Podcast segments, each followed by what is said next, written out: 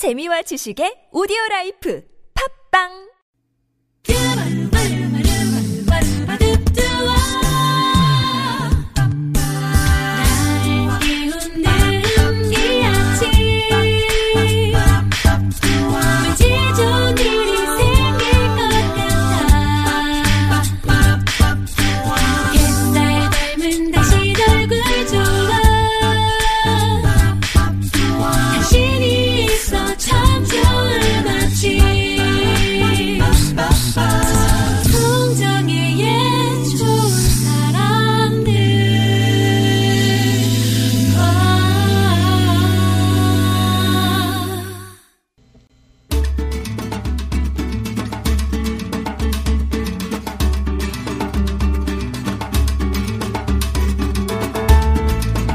(2018년) 최고의 유행어로 떠오른 소확행. 사람들에게 그 소확행 소소하지만 확실한 행복을 느끼게 해주는 것으로는 여행 영화 커피를 제치고 책이 1위를 차지했다고 하는데요. 좋은 사람들에게는 어, 여러분을 소확행 행성으로 안내하는 든든한 가방이 있습니다. 한창원의 책가방. 세종대학교 만화 애니메이션학과 한창원 교수님 오셨습니다. 안녕하세요. 안녕하세요. 네. 어제는 좀 편하게 지내셨을 것 같아요. 왜냐하면 네. 이번 주에 가져오실 책을 미리 정하셨잖아요. 그렇죠. 지난주에 예. 제가 예고를 드렸죠. 네네. 그래서 여유 있게 책도 봤고요. 아 너무 춥습니다 오늘 아침에도 그죠? 지난주도 많이 추웠고요. 네. 뭐 지금 집사람 외국가 있기 때문에 장모님이 집안일을 도와주시는데 지난주에 그냥 빨래가 밀려서 빨래를 돌리신 모양이에요. 네. 밖에 날씨를 모르시고. 아. 그래서 요즘 세탁기는 그 배수구가 얼거나 이러면 자동으로 멈춰버립니다. 네. 저녁에 들어갔더니 우리 딸이 할머니가 보낸 그 하시던 세탁물이 그냥 물 속에 있대요. 세탁기를 봤더니 물이 안 빠져요. 그대로 아, 있더라고. 얼어가지고. 네, 얼어가지고 그래서 어제 밤에는 네. 동네 빨래방에 가서 아. 코인 넣고 예. 그걸 돌렸습니다. 네네. 근데 거기서 한 70분 동안 이렇게 빨래를 보면서 어떤 생각을 했냐면 그게 올해 중순쯤에 만들어진 빨래방인데 어. 그렇게 고마운 거예요, 그 빨래방이. 예. 그게 있어서 네네네. 아, 이 위기를 내가 넘겼구나. 참 주위에 고마운 분들이 많다. 이런 생각을 어젯밤에 했습니다. 예. 아, 그런 것처럼 책도요. 어떨 때 골라보면 참 고마운 책들이 많습니다. 오늘 연말에 마지막 음. 날 여러분에게 추천드린 두 권입니다. 박준 시인의 시집이죠. 우리가 함께 장마를 볼 수도 있겠습니다. 아, 장미도 아니고 장마요. 장마입니다. 네. 아. 우리가 함께 장마를 볼 수도 있겠습니다라는 시집과 또 아주 글 잘 쓰는 분이죠. 본래는 가수였는데 이석원 씨의 산문집 우리가 보낸 가장 긴 밤. 언니네 이발관의. 이석원 씨의 네. 우리가 보낸 가장 긴 밤. 이 두 책 한 권은 시집이고 한 권은 산문집인데 읽다 보면 산문집이 시집 같고 시집이 산문집 같은 책들인데요. 음. 두 책의 공통점이 있죠. 이렇게 시작합니다. 우리가 우리 아 우리가 음. 네. 우리가 함께 장마를 볼 수도 있겠습니다. 우리가 보낸 가장 긴 밤. 이두 책을 다 읽었었는데 어저께 또 빨래방에서 한 번 더 다 읽었습니다. 그러면서 참 따뜻하다라는 생각이 들어서 오늘 여러분들께 소개를 해드리겠습니다. 네. 아무리 추워도요, 이 책 읽다 보면, 와, 나만큼의 온도를 함께 나눌 수 있는 사람들이 우리 주위에 참 많구나. 이런 생각을 해주게 하는 책이어서 소개를 드리겠는데, 박준 시인은 여러분 잘 알다시피 제가 소개해드렸죠. 당신의 이름을 지어다가 며칠은 먹었다. 라는 한 권의 시집으로 일약 스타가 된 83년생 젊은 시인입니다. 네. 그리고 또 소개해드렸던 운다고 달라지는 일은 아무것도 없겠지만. 근데 이분의 글을 읽으면 참 기분이 좋은 게 내 말을 읽는 것 같아. 내 일기를 읽는 것 같은 느낌이 들어서 와 나만 그렇게 생각하는 게 아니구나. 그래서 제가 어제 밤에 그 책 앞에다가 이렇게 썼습니다. 일상을 대화처럼 시로 쓰고 공간을 일기처럼 시로 말하는 시인이다. 책을 읽고 나서 제가 썼어요. 아, 교수님이 쓰신 거예요? 네, 제가 쓴 겁니다. 예. 시집이라 되게 시처럼 쓰셨네요. 네. 모두의 이야기인데 나만의 이야기로 읽히는 시인이고요. 나도 그렇다고 끄덕이는 시인입니다. 그게 바로 박준 시인의 시인데 시인의 말 우리가 이제 저자의 말 쓰잖아요. 딱 두 줄만 썼어요. 뭐라고 네. 썼냐? 어떤 빛은 빛으로 돌아오기도 합니다. 언젠가는 이 말을 전하고 싶었습니다. 그죠? 빛이 빛으로 돌아올 수 있는 관계가 있다면 참 좋겠다라는 생각을 보는데 또 이분의 시집에 대해서 문화평론가 신영철 님께서 뒤쪽에 발문을 붙이셨어요. 네. 그런데 그 말이 저는 가슴에 와닿습니다. 조촐하게 시작된 박준의 시쓰기가 많은 독자를 얻어나가는 과정을 얼마간 조마조마한 심정으로 지켜본 이들이 있을 것이다. 본인도 거기에 속한답니다. 이 예외적인 성공이 그의 시에 대한 진지한 논의를 가로막는 일이 될까 염려스럽답니다. 팔리는 책만 따라 읽는 것도 바람직하지 않지만 팔리는 책이라면 무조건 낮춰보는 건 역시 경박한 일인데 세상에 그런 사람들이 많다는 거죠. 그런 협량한 선입견 없이, 아, 요 부분 참 좋습니다. 협량한 선입견 없이 박준의 시를 읽으면 그의 시가 갖춘 미덕이 눈에 더 넓게 들어올 것이다. 네. 이렇게 추천했는데 시인은 본인을 그렇게 자기 시를 소개했대요. 머뭇머뭇거리다가 몇 마디 늘어놓고 안녕히 계세요 하고 떠나는 사람의 뒷모습이 자기의 시랍니다. 어, 비슷합니다. 읽다 보면. 머뭇머뭇. 네. 그래서 네. 이 평론가의 결론은 그렇습니다. 이 시에 모두 담겨 있는 게 돌봄이라는 의미래요. 박준 시인의 돌봄? 돌봄. 예. 몸이 불편한 사람을 돌본다는 건 그가 걷게 될 길에 돌들을 골라내는 일이고 음. 마음이 불편한 사람을 돌본다는 건 그를 아프게 할 어떤 말과 행동을 걸러내는 일이다. 음. 그래서 돌보는 사람은 언제나 조금 미리 사는 사람이다. 어. 상대방의 미래를 내가 먼저 한 번 살고 그것을 당신과 함께 한 번 더 사는 일. 음. 박준의 시는 바로 그런 시다. 이렇게 얘기하고 있는데 제가 이제 노래 듣고 와서 소개를 일- 시를 쭉 읽어드리겠지만 먼저 사는 사람, 네. 미리 사는 사람이 갖고 있는 고민이나 느낌들을 쓰고 있어서 내년을 미리 사는 느낌, 네. 뭐 이런 걸 주는 시인입니다. 네네. 또 그에 비해서 이서원 씨 같은 경우는 보통의 존재, 신뢰 인간, 언제 들어도 좋은 말 이런 책들을 쭉 내셨던 분입니다. 본인이 글로 먹고 살 줄은 꿈에도 몰랐대요. 살다 보니까 글을 쓰는 사람이 됐다. 근데 그 글을 쓰는 게 그렇게 지겨웠대요. 와, 정말 사람들이 내가 좀 글을 쓴다 그러니까 일을 너무 많이 맡기는데 글이 너무 싫었다. 근데 어느 순간 글을 쓰는 게 행복하다는 걸 느끼는 순간이 있었대요. 확 뒤집혀지는. 예, 그게 어떤 예. 순간이었냐면 아, 내가 글을 쓰는 게 싫어하는 게 아니라 마감을 싫어했구나. 마감은 다들 싫어하죠. 그런 생각을 하게 되고 아. 그거를 이기고 나서야 네. 행복하게 생각됐다는 거예요. 아, 원고 마감의 부담을 덜어내고 네. 나서야? 이 이석원 산문집에 쭉 나오는 여러 가지 문장 중에 그 비슷한 문장이 있어요. 내가 어느 정도 여유가 생길 때 하기 싫은 일을 안 할 수 있는 여유가 생긴다. 음. 그러니까 내가 능력이 있어야 나한테 오는 일에 대해서 하기 싫은 일은 안 할게요. 아. 라고 얘기할 수 있는 여유가 생긴다는 거죠. 예, 예, 근데 그런 여유가 안 생기면 늘 힘든 삶을 살 수밖에 없다. 아. 저도 늘 답답하게 생각된 여러 가지 장면 중에 하나가 다이어트 하는 모델들 볼때 네. 먹고 살자고 일하는데 먹지 못하는 직업 아니에요. 그럼 뭐 왜 사는지 뭐 이런 고민을 본인 은 해도 되는데 제가 고민할 때가 있는데 예. 이런 것처럼 정말 하고 싶은 일을 할 수 있는 삶 그걸 내년에는 어떻게 찾을 것인지 이석원 작가는 책에서 이야기하고 있습니다. 네. 오늘은 둘 다 우리가로 시작한 산문집과 시집을 갖고 오셨는데요. 이석원 씨의 우리가 보낸 가장 긴 밤, 또 박준 시인의 우리가 함께 장마를 볼 수도 있겠습니다. 두곡 만나고 있습니다. 그럼 노래 한 곡 듣고 와서 또 계속 말씀 나눠볼게요. 아이유입니다. 밤편지. 그날의 반딧불을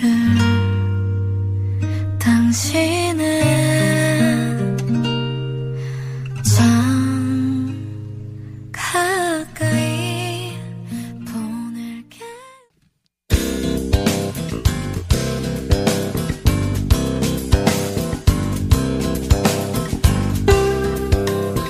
월요일에 만나는 좋은 사람들 한창원의 책가방으로 함께하고 있습니다. 오늘 만나고 있는 책은 이석원의 우리가 보낸 가장 긴 밤, 또 박준 시인의 시집 우리가 함께 장마를 볼 수도 있겠습니다. 두 권이에요. 우리가로 시작한다는 공통점 외에 또 두 권의 뭐 공통점이 있을까요? 따뜻한 책 뭐 이런 그 거. 뭐 응. 사랑이나 예. 자연이나 아, 이런 아주 막연한 주제를 가지고 이야기하지 않습니다. 어, 저는 다 일상을 이야기합니다. 일상. 우리가 바로 만날 수 있는 일상에 대해서 음, 이야기하는데 이 이석원 씨가 작가의 말에서 이런 얘기를 했습니다. 여덟 권의 얇은 책들을 만들고 싶었다. 이제 이 책이 네 권째죠. 그러니까 그 안에 삶의 정면이 아닌 측면을 담고 싶었다. 음. 시속 300km짜리 산문을 쓰다가 가끔씩 운문 같은 물 웅덩이를 파놓고도 싶었다. 아, 요거 대단했습니다. 어, 대단합니다. 요거. 한 예. 글자리 뭐 이런 거콕 넣어놓고 막 예. 그런 거 그죠? 나는 어쩌면 생애의 진실이란 건 그저 지금 내 곁을 스쳐 지나가는 찰나의 순간에 있을지도 모르겠다는 생각을 했고 그 하나하나의 순간들을 사진 찍듯 글로 잡아채고 싶었다. 그 이서원 씨 글을 읽다 보면요. 네. 그 정찬에 초대된 정말 맛있는 셰프가 하는 네. 정찬에 초대된 식탁 옆에 앉아서 친구들한테 보여주려고 사진 찍는 그런 느낌이에요. 그래서 나 혼자 읽기엔 너무 아까운 글들이 많아. 그래서 네. 물론 전체 책이 다 그렇지는 않습니다. 예, 예, 예, 내용 예. 중에 그런 책들이 많은데 주옥 같은 표현들이 이렇게 속속 나올라 있습니다. 네, 그래서 제가 바로 12월 31일 날 음. 1월 1일 바라보고 함께 읽을 수 있는 글을 챙겨왔습니다. 네. 네, 이서원 씨 책부터 읽어보죠.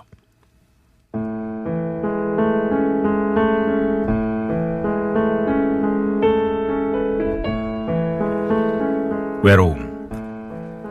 혼자서는 외로움 같은 것 크게 못 느끼며 나름대로 잘 지내다가 밖에서 사람이라도 만나고 오면 오히려 없던 외로움에 시달리게 되는 날이 있다. 평온했던 마음에 생긴 뜻하지 않은 균열에 나는 당황하고 아는 의사가 그랬다.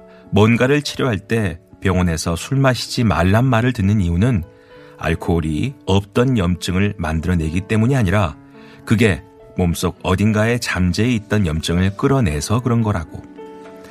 만약 외로움이란 게 사람 감정의 어떤 염증이라고 할 수 있다면 이렇듯 밖에서 사람을 만나곤 혼자 있을 때는 느끼지 못했던 외로움을 느끼게 되는 경우 그건 그 사람 때문이 아니라 실은 내가 홀로 보내는 시간들이 내 생각만큼 충만하지 않기 때문은 아닐까?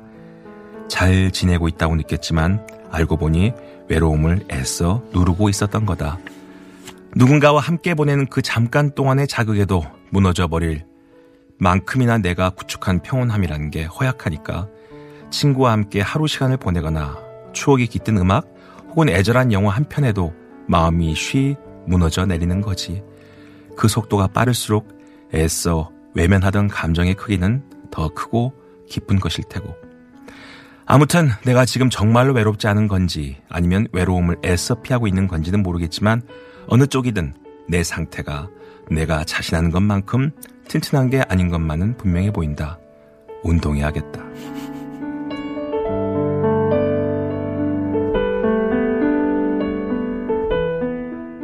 먼저 이석원 씨의 우리가 보낸 가장 긴 밤 가운데서 외로움이라는 글 읽어드렸습니다. 그러니까 누군가를 만나고 와서 난 별로 외롭지 않았다고 느꼈는데 그게 깨질 때 그렇죠. 내가 구축했던 그 평온함은 튼튼한 게 아니었어. 원래 네. 본인 마음속에 튼튼하지 않은 마음 때문에 힘든 거지 음. 나의 외로움을 깨게 만든 건 그 사람이 아니었다는 그치, 거죠. 그치. 예, 네, 예. 그래서 아마 1월 1일 날부터 운동하시려고 오늘까지 열심히 운동 안 하신 분도 계실 겁니다.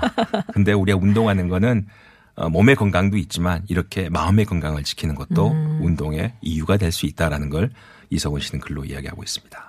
자 그렇다면 박준 씨는 어떻게 이야기할까요? 읽어드리겠습니다.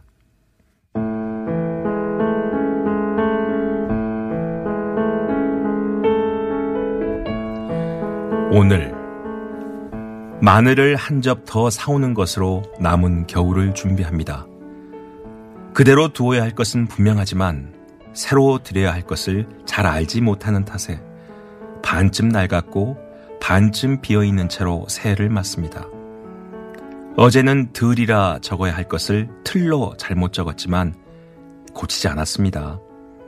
달라질 것은 이제 많지 않습니다. 내일은 바람이 잦아든다고 하니 구경을 겸해 뒷산을 오를 것입니다. 며칠 전 내린 큰 눈이 아직 나무들 위에 쌓여 있을 테고 그러다 어디서 바람이라도 불어오면 날리는 백매를 함께 보았던 4월도 부럽지 않을 것입니다.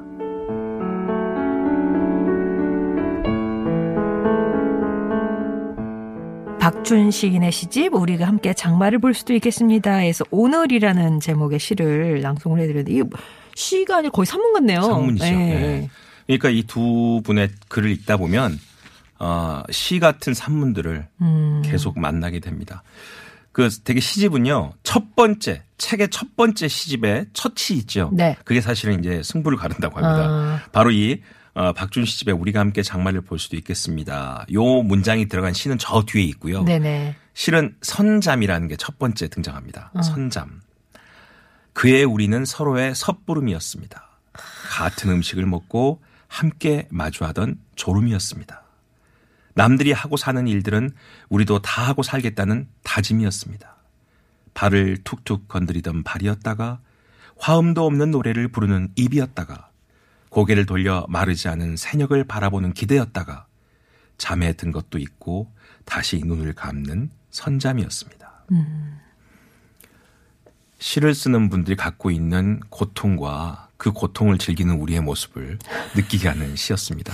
네. 선잠. 진짜. 좀 그렇게 이렇게 시를 쓸까요? 음. 근데 이제 저는 이 시집을 읽다가 또 한 번 울컥했던 부분이 있습니다. 또 울컥했어요. 왜 울컥했을까요? 네. 아, 종암동이라는 시인데요. 이렇게 시작합니다. 좀처럼 외출을 하지 않는 아버지가 어느 날 내 집 앞에 와 계셨다. 현관에 들어선 아버지는 무슨 말을 하려다 말고 눈물부터 흘렸다. 왜 우시냐고 물으니 40년 전 종암동 개천가에 홀로 살던 할아버지 냄새가 풍겨와 반가워서 그런다고 했다.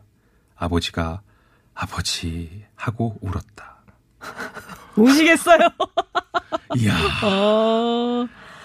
아버지가 되게 아, 아프세요. 그러니까 아, 이책 아, 속에 아, 아. 시에서 아버지를 돌보는 이야기가 많이 나오거든요. 네. 근데 그 이야기 속에서 바로 요 부분을 읽는데 어. 정말 아버지가 아버지 하고 그렇죠. 할아버지 냄새가 그러니까, 났대요. 어. 제가 몇 주 전에 저 고향 목포에 무슨 회의가 있다고 내려갔다가 막 기차를 타고 올라와야 되는데 시간이 1시간 반 이상 남은 거예요. 음. 그래서 뭐 시가 그렇게 크지는 않습니다. 목포역 앞에가. 그래서 옛날 살던 집, 제가 중학교 살던 집을 아, 또. 걸어서 쭉 예, 가봤어요. 예, 예. 많이 변했죠. 네.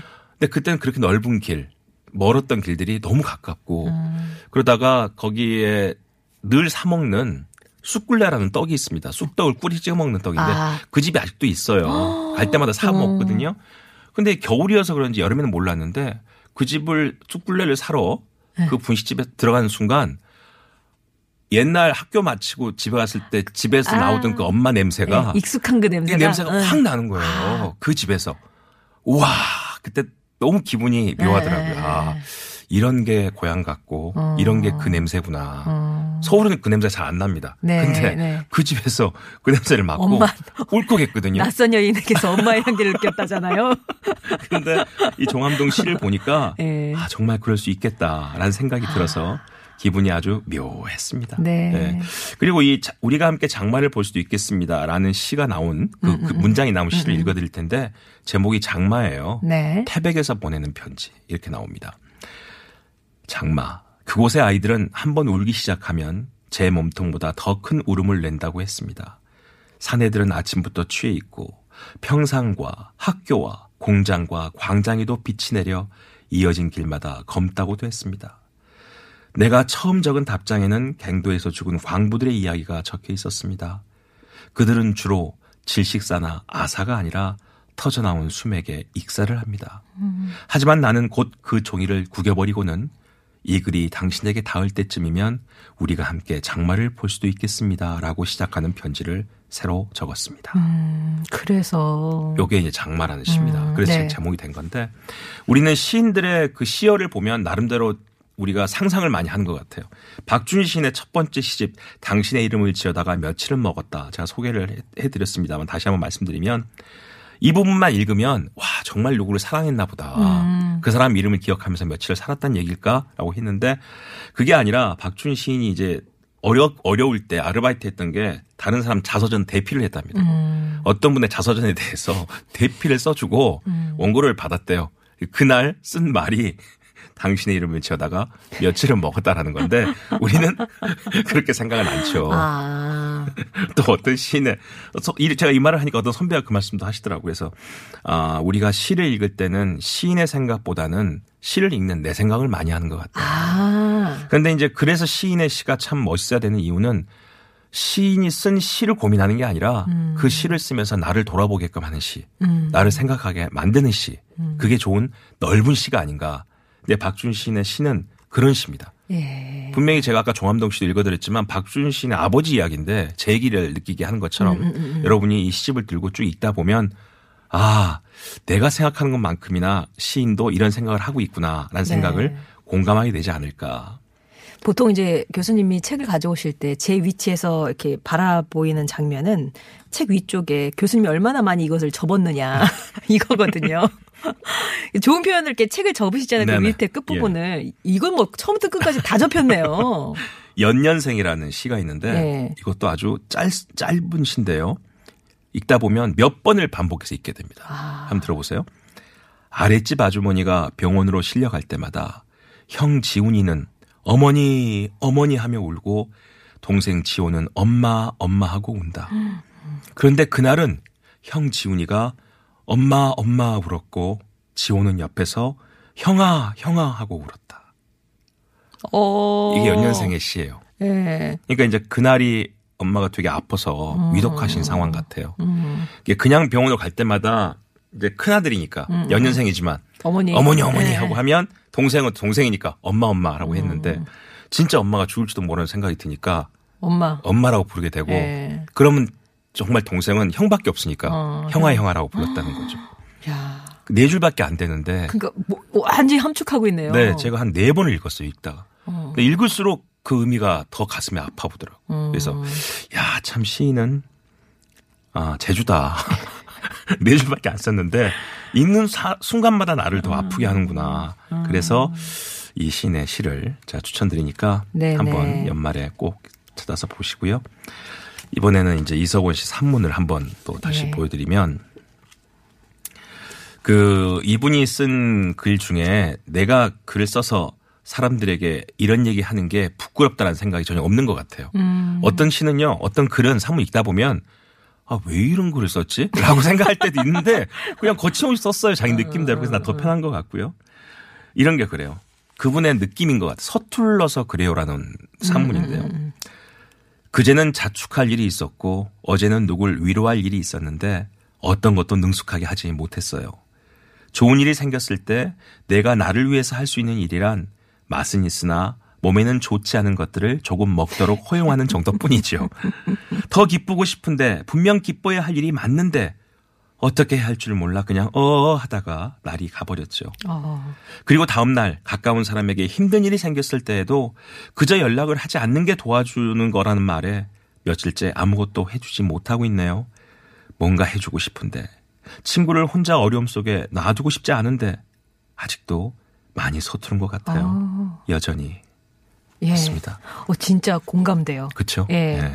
정말 마음은 이게 아니고 정말 진심을 다해 위로도 하고 싶고 고맙다고 얘기도 뭐 하는데 뭔가 되게 어떻게 해야 서툴러서 진짜 그런가 봐요. 우리가 자신이 없어요. 잘 못하는 거. 예. 그래도 잘 못하는 거 생각하고 못못못되다가 그냥 그 순간이 그러니까 어 지나가 하다가 버려. 지나가는. 어, 예. 예. 이런 산문에 어어 쓰기가 참 애매한데 이분은 적재적소에 어어를 씁니다. 네, 네. 그게 자신의 글에 대한 솔직함이 아닌가 싶습니다. 또이 산문집의 첫 번째 글, 네. 자신 있는 첫 번째 글이겠죠. 그 편집된 글 중에 첫 번째 글이 이렇게 나옵니다. 다툼이 있었다. 너는 사과를 했지만 나는 그 사과를 받지 않았고 우린 그대로 전화를 끊었다. 나로 인해 상처 입은 사람의 모습을 보는 일은 그 자체로 상처가 되어 내게 다시 돌아온다. 그러므로 상처 입은 나는 한편으로 그 상처를 되돌려 받았을 너를 걱정하고 있다. 나는 지금 누구의 상처에 대해 말하고 있는 걸까? 우리의 둘의 상처가 다르지 않다면 그건 무엇을 의미하는 걸까? 요 글의 제목이 사랑입니다. 이분이 가수였잖아요. 네. 노래 가사 같아요.